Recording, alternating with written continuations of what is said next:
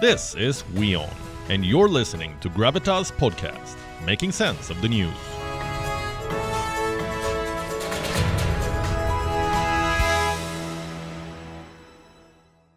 What's the full form of WHO? You must be thinking World Health Organization. Maybe on paper. But in the real world, in this pandemic stricken world, the WHO stands for China Health Organization. Because since the COVID virus was let loose upon the world from a laboratory in Wuhan, the WHO, a United Nations organization, has worked less to serve the world and far more to protect China's image, to cover up the truth. And for China's leader, dictator Xi Jinping. The WHO's website says that the organization promotes health, keeps the world safe, and serves the vulnerable. Do you really think the WHO has been doing any of this? You know the answer. The WHO has only been serving and safeguarding China.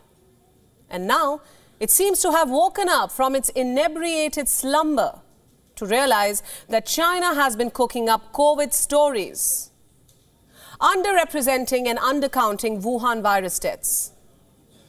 Let me now read out what the WHO's emergencies director recently said. I'm quoting. We believe that the current numbers being published from China underrepresent the true impact of the disease. Are you kidding me? Where's the news here? Where's the headline? Haven't we known this since day one, since China began muzzling voices and kidnapping whistleblowers? We've known that the Chinese denial narrative was fraught with deception. What took the WHO so long to realize this? Actually, I'd like to answer that tonight. You see, this organization, the WHO, was wearing horse blinds, or maybe it was wearing a mask across its eyes instead of across its mouth. This man, the WHO chief, Dr. Tedros, was an ally in China's campaign of lies. He became an accomplice in China's crime. It took a series of deliberate missteps to shield China. In fact, let's recall some of them, shall we? By the end of 2019, it was clear that all was not well in China. That the virus in Wuhan was not something the world should be taking lightly. But China began to spread a sequence of falsehoods. It began with a lie. What the virus does not jump from one person to another all lies. The WHO was supposed to fact check China. Guess what it did instead? The WHO endorsed the Chinese lie. Look at this now. Back then, Dr. Tedros and co went a step further and downplayed the Wuhan virus. On the 11th of January back in 2020, the WHO told the world that there was no need to take any preventive measures. We've all paid the price for that now. I would like to read out this tweet for you. The WHO does not recommend any specific health measures for travelers to and from Wuhan, China. It is generally considered that entry screening offers little benefit while requiring considerable resources. It all seems like a bad joke. So I ask you, what is the role of the WHO again? To protect the world. To remind the world that precaution is better than cure. The body has been doing just the opposite. This tweet was from the 11th of January in 2020. On the 13th, a person in Thailand caught the Wuhan virus. It was the first reported case outside China. The virus had jumped borders, all under the WHO's watch, so called careful watch. And by February 2020, the virus had reached Italy. We all know what happened then. The world was talking about the chain reaction, how carriers without symptoms could be spreading the virus.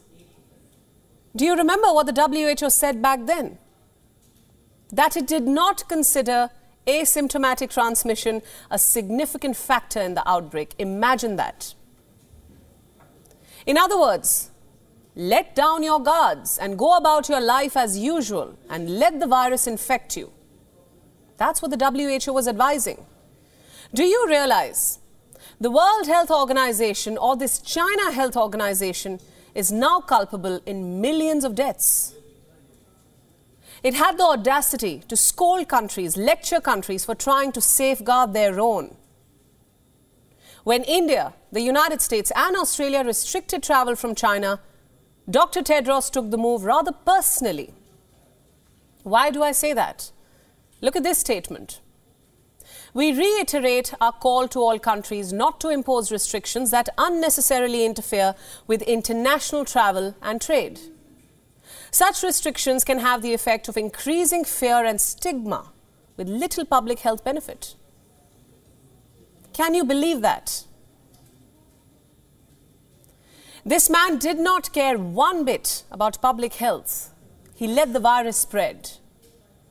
The body watched people die the WHO wasted as much time as he could before declaring the Wuhan virus a pandemic.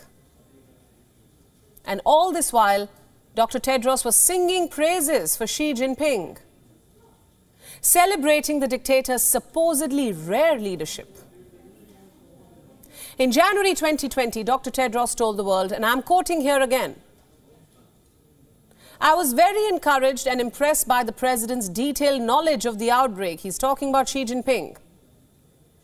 Why is it then that three years on, the WHO is okay with the fact that China has not shared a word, a single word, on the origins of this virus? One wonders, what is it that China has on Tedros? Was this Dr. Tedros' way of saying thank you to its mentor? For he would not have become the WHO chief had it not been for China's support. So, was Tedros repaying China with his silence? Or is there more? Some people holding important positions went public with allegations of corruption. Remember Mike Pompeo? The US Secretary of State under Donald Trump, he once told a group of British lawmakers that China had bought the head of the WHO which may explain why the WHO became a Chinese mouthpiece.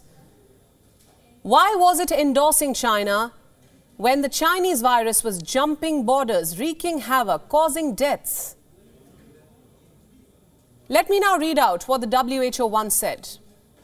It said, China had quote unquote rolled out perhaps the most ambitious, agile, and aggressive disease containment effort in history. So, what happened? Why are the morgues in China full?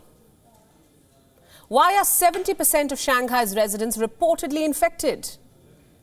In February 2020, Dr. Tedros said, and his team said, that China had averted and delayed hundreds of thousands of cases, protecting the global community. Breaking news 6 million people have died, all because of the Wuhan virus.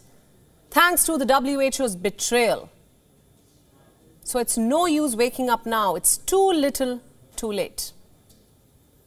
The pandemic was the WHO's moment to rise up to the occasion and provide a global health leadership.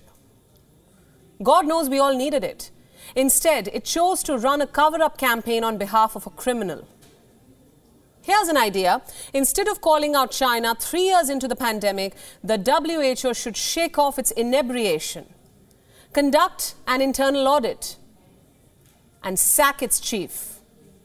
Maybe then it will be news.